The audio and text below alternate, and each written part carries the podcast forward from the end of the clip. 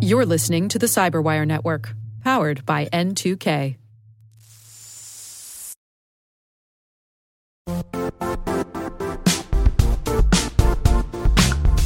Don't struggle to align your organization's cybersecurity with business risk.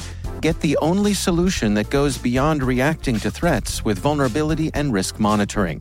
You need the next evolution of MDR, and only Critical Start delivers it. Critical Start doesn't just monitor and respond to threats. They put you in control by detecting suspicious activities, quickly responding to contain threats, and identifying your most critical assets and protecting them against vulnerabilities and exposures.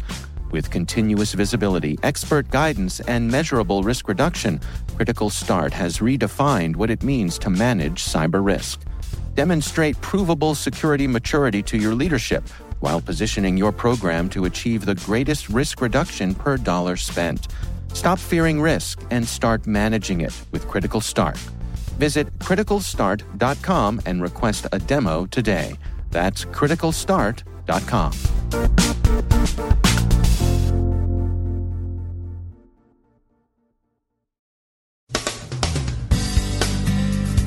T-RAT indicates a criminal shift to a longer game. Chinese industrial espionage copies Russian services tricks. Dharma ransomware evolves. Bitcoin's price may be tanking, but Bitcoin based advanced fee scams are still all over Twitter with bogus big brands, blue checks all over them. Nigeria plans to go after cyber gangs. Fancy Bear says it can't be sued even if it did anything. And why a password manager is better than an infernal machine.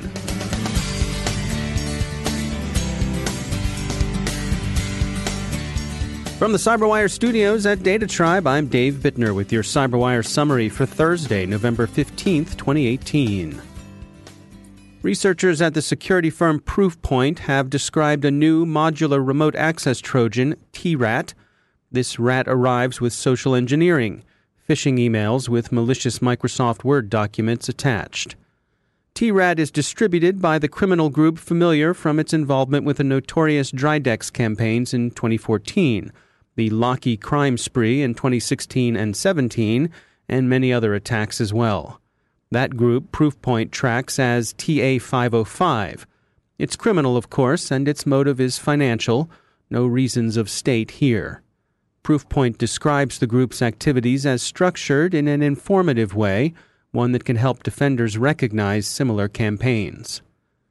First is the actor itself, most interesting because recognizing the human motivations of the attacker can inform defense. Then there's the vector, the delivery mechanism. In the case of TA 505, that mechanism has been a spam serving botnet, sometimes owned by TA 505 and sometimes leased. The third element is the hoster, usually a macro enabled document that pulls its malicious payload from a host server. The payload itself is the fourth element. It's the malware that enables the attackers to work their will on the victim machines. And finally, there's command and control, the link between the malware and the attackers. TA 505 and other capable actors use a range of command and control servers, which renders them resilient in the face of sinkholing, takedowns, and other enforcement actions. TA 505 has tended to be a ransomware specialist but its turn toward remote access Trojans suggests that it's now playing a longer game. As Proofpoint puts it, this represents, quote, a broader shift towards loaders, stealers, and other malware designed to reside on devices and provide long term returns on investment to threat actors, end quote. There's another new ransomware threat out there, a refreshed and evolved version of the Dharma strain. Researchers at Heimdal Security have been tracking new strains of the familiar ransomware the latest version successfully evades detection by most antivirus software. Nation state threat actors are also currently active. A cyber espionage campaign against engineering and maritime targets in the UK has been traced by cybersecurity company Recorded Future to a Chinese threat actor known variously as Temp.Periscope and Leviathan. We'll say Leviathan for now and note that it seems to be engaged in the now very familiar Chinese practice of industrial espionage. Leviathan's case is interesting because of the way it points out the extent to which different nation states' intelligence services, sometimes share and more often simply copy the methods of their competitors in espionage. Leviathan makes interesting use of techniques apparently repurposed from the Russian threat actors Dragonfly and APT 28, that is, Fancy Bear, the GRU with its restored R. If you relied solely on style, you might conclude this activity originated in Moscow as opposed to Shanghai. The threat of nation state attacks on private companies leads to a certain amount of understandable anxiety among security professionals. We checked in with ObserveIT CEO Mike McKee for his take on how serious a threat nation state actors really are and how much of an uptick they're really seeing. I think the short answer is increasingly often. Fortunately, it's nowhere near the majority. More and more, uh, there's risk there in terms of competitive trade secrets and intellectual property uh, leaving, and this is more larger companies. It's something we're hearing more and more of as being on the radar of security folks at large companies. So, how do you dial in uh, what would be a reasonable, practical, proportional response? You know, it's, it's almost a little bit by vertical. You know, manufacturing and pharmaceuticals. Yeah, I would say a third of the time we're hearing that as a threat. That's probably up from 10, you know, around 10% of the time before hmm. as something that's on their radar that they're looking out for. I guess what I'm getting at is I hear a lot of people say, um, that attribution isn't necessarily so important. Um, does it does it matter if the attacks coming in are from a nation state or from uh, just uh, your your run of the mill criminals who are trying to uh, to get something to either steal or sell? I would say yes, because I think more often when it's at the nation state level, it's a direct competitor. I headed down to DC tomorrow to see a bunch of folks that we work with uh, that you know get a lot of this information firsthand but the particular individual we partnered with was at one of the larger pharmaceutical companies. You know, they would regularly see employees planted in the organization whose job it was was to get intellectual property back to China. I do think that the difference between just selling it on the web uh, and the different you know areas of the dark web and to actual countries or nation states is it gets into the hands of better, well-funded competitors faster. And are there any specific indicators that, point to a nation state actor specifically? We literally, so we work with this partner down in DC, and most of the folks there came out of the CIA. I mean, they have literal websites that people go back to. They have organization names who they'll communicate back to. They know from their investigative work what sites are set up and what information repositories are set up, where they're trying to get it to. They have the addresses uh, and the URLs, and that's what they look for and that's what we look for with them as we build that information into the alerting capability of our product. Do you suppose that uh, this notion of being attacked by nation states has, has in some way become kind of a, a, get out of jail free card for, for people who've been breached? I mean, it's it's one thing to say that uh, some crooks got in, but it's another thing to say, well, a nation state got us, and what what could we have done with with, with an attack that uh, that sophisticated? I don't think so. Yeah. uh, meaning people are always trying to know the why or where it came from. Mm-hmm. And, you know, that whole mean time to detect, mean time to remediate is always on people's mind. It's no better if it's a data breach from some kid in the basement in the U.S. than it is a nation state. Uh, if customer information's gotten out or intellectual property's gotten out, whether, like I said, it's to an individual trying to sell on the dark web or a competitor across the street or a competitor in China, I don't think there's any less concern uh, on that. I don't think people are like, oh, well, you know, you can get the guy next door, you get the guy in the basement, but I understand you can't get China or Russia mm-hmm. because their job is to make sure that, you know, as little information goes out as possible. You know, one of, one of our new board members, Dave DeWalt, I was actually just looking up the quote but he was saying that 29 countries have declared cyber commands, including, you know, basically said they're going to use offensive cybersecurity methods to get information. These are more uh, nation states as opposed to companies in those countries, but often there's a pretty blurry line between those two things. Right.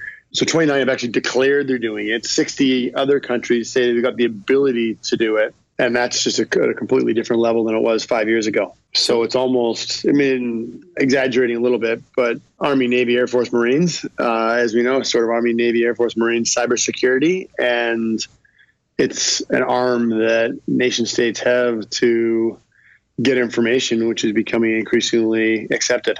That's Mike McKee from ObserveIT. The implausible but depressingly effective Bitcoin based advanced fee scam, as in send us Bitcoin and we'll send you 10 more Bitcoin in return, has assumed new forms, with major brands' Twitter accounts being hijacked or spoofed to convince the unwary. Target and Google are among those major brands whose blue checked names are being fraudulently used to bubble people out of their cash, and a lot of observers are impatiently grumbling that it seems Twitter ought to do something. Bitcoin itself, we note, has seen its price crash below $6,000 on trading markets this week, as speculators apparently fear a coming fork in the blockchain. Nigeria's new cyber command, staffed by technically proficient military officers, is expected to help with counterterrorism. The government also hopes the young organization will take a toll on the country's organized cyber criminals.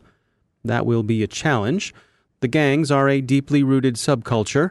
It's no accident that the classic advanced fee scam is the email from the widow of a fictional Nigerian prince.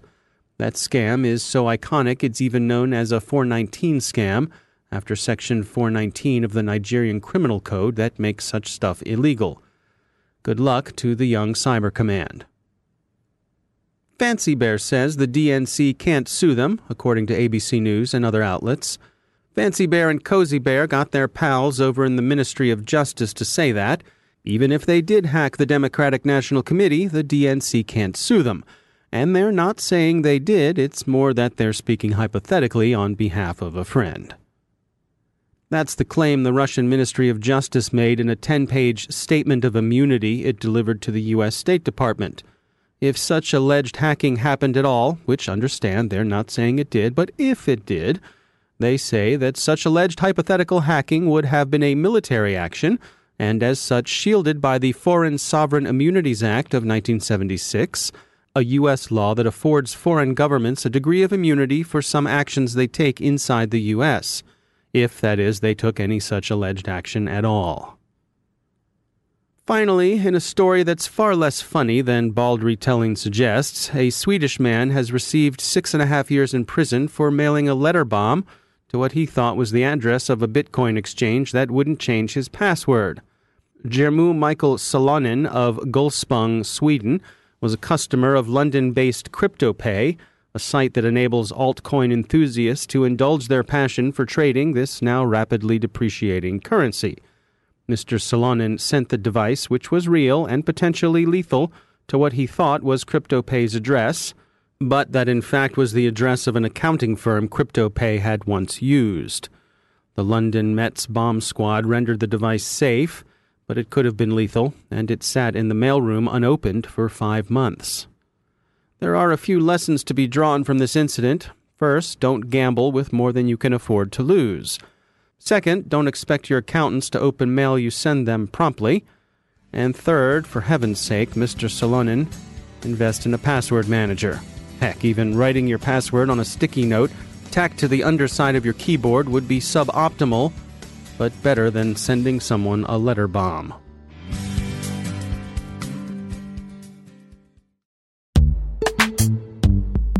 Every day, your IAM tech debt grows. Your multi generational services struggle to work together. Building an identity fabric can fix this. It makes all your identity tooling stronger and allows you to connect any app to any service you want to use with zero coding, zero maintenance, and zero app downtime. Strata's identity orchestration platform separates the identity logic from your applications so you can optimize existing IAM tools and manage them in a single control plane. Now, every vendor, standard, and architecture work together. In short, building your identity fabric means you can secure your non standard apps, keep your complex access policies, retire outdated IDPs, and modernize in record time. So build your fabric with Strata Identity and get rid of tech debt for good. Visit strata.io slash cyberwire, share your identity priorities, and receive a pair of AirPods Pro. Offer valid for organizations over 5,000 employees. Connect today at strata.io slash cyberwire.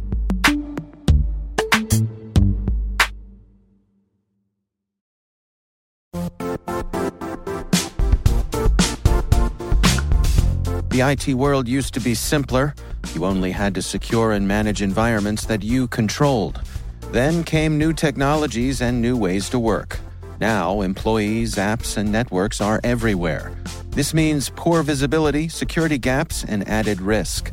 That's why Cloudflare created the first ever connectivity cloud. Visit cloudflare.com to protect your business everywhere you do business.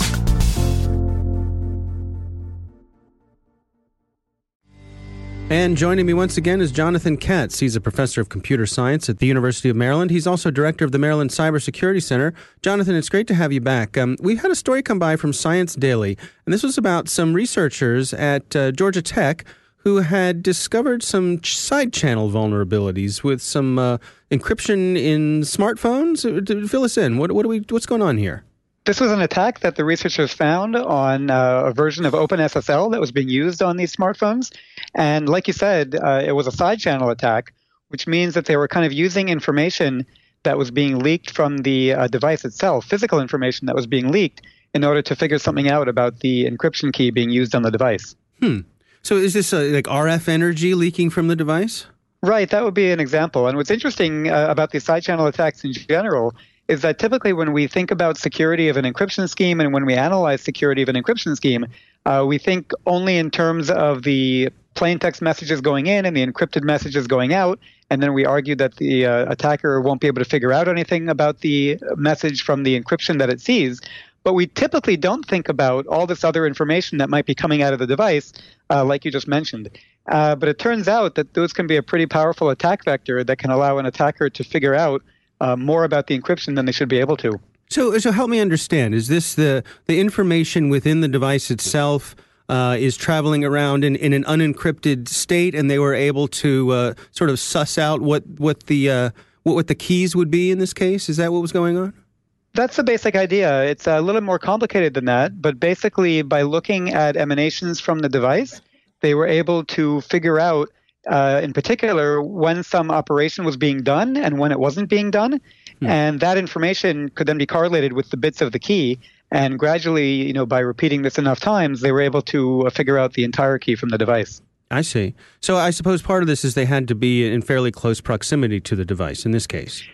They did. Uh, in their experiments, they actually had a measuring device that was uh, not touching the phone, but it was right up uh, next to it. Hmm. Uh, but they claimed that in principle, an attacker might be able to do it from further away, uh, or might be able to have a recording device nearby the phone with the uh, owner of the phone not suspecting anything. And what's your take on ways to prevent this sort of thing? Well, researchers have been looking actually for a while at at these attacks, and then also how to prevent them. what's you know maybe especially interesting here is that the OpenSSL libraries were designed in part to prevent these kind of attacks, but nevertheless, the researchers were able to uh, carry out the attack anyway. So uh, I guess it just shows they'll have to go back to the drawing board uh, and figure out how to make the either the physical device uh, not leak this information anymore, or to make sure that the algorithm that they're using for the uh, encryption is kind of leaking things that are independent of the key. Hmm. But it's definitely something uh, that's quite difficult to do. Yeah. All right, Jonathan Katz, thanks for joining us. Thank you.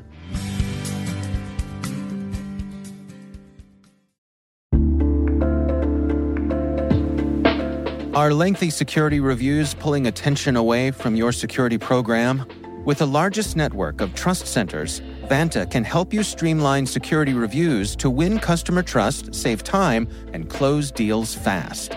Proactively demonstrate security by showcasing key resources like your SOC 2 or ISO 27001 and provide real time evidence for passing controls.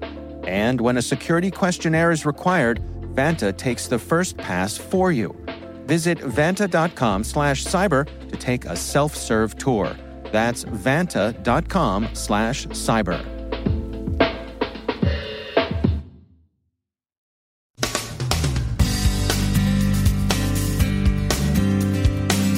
And that's the Cyberwire.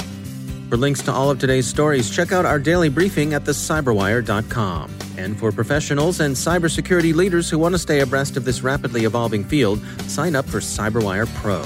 It'll save you time and keep you informed. Listen for us on your Alexa smart speaker, too. The Cyberwire podcast is proudly produced in Maryland out of the startup studios of DataTribe, where they're co building the next generation of cybersecurity teams and technologies.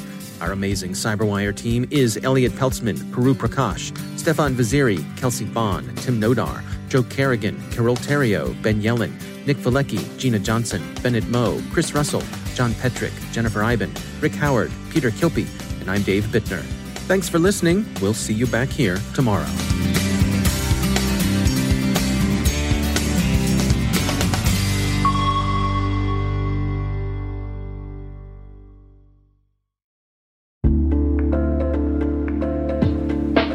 Hi, everybody. It's Maria Varmazis here, your host over at T Minus Space Daily, and sometimes a guest on Hacking Humans, too. We here at N2K Cyberwire work hard to bring you concise, intelligence driven news and commentary, and we'd like to know how we're doing. Please take a few minutes to complete our audience survey and share your feedback to help us continue to grow and meet your needs. Visit cyberwire.com slash survey. That's cyberwire.com slash survey to get started. Thanks so much for your input as we reach for the stars. It means the universe to us.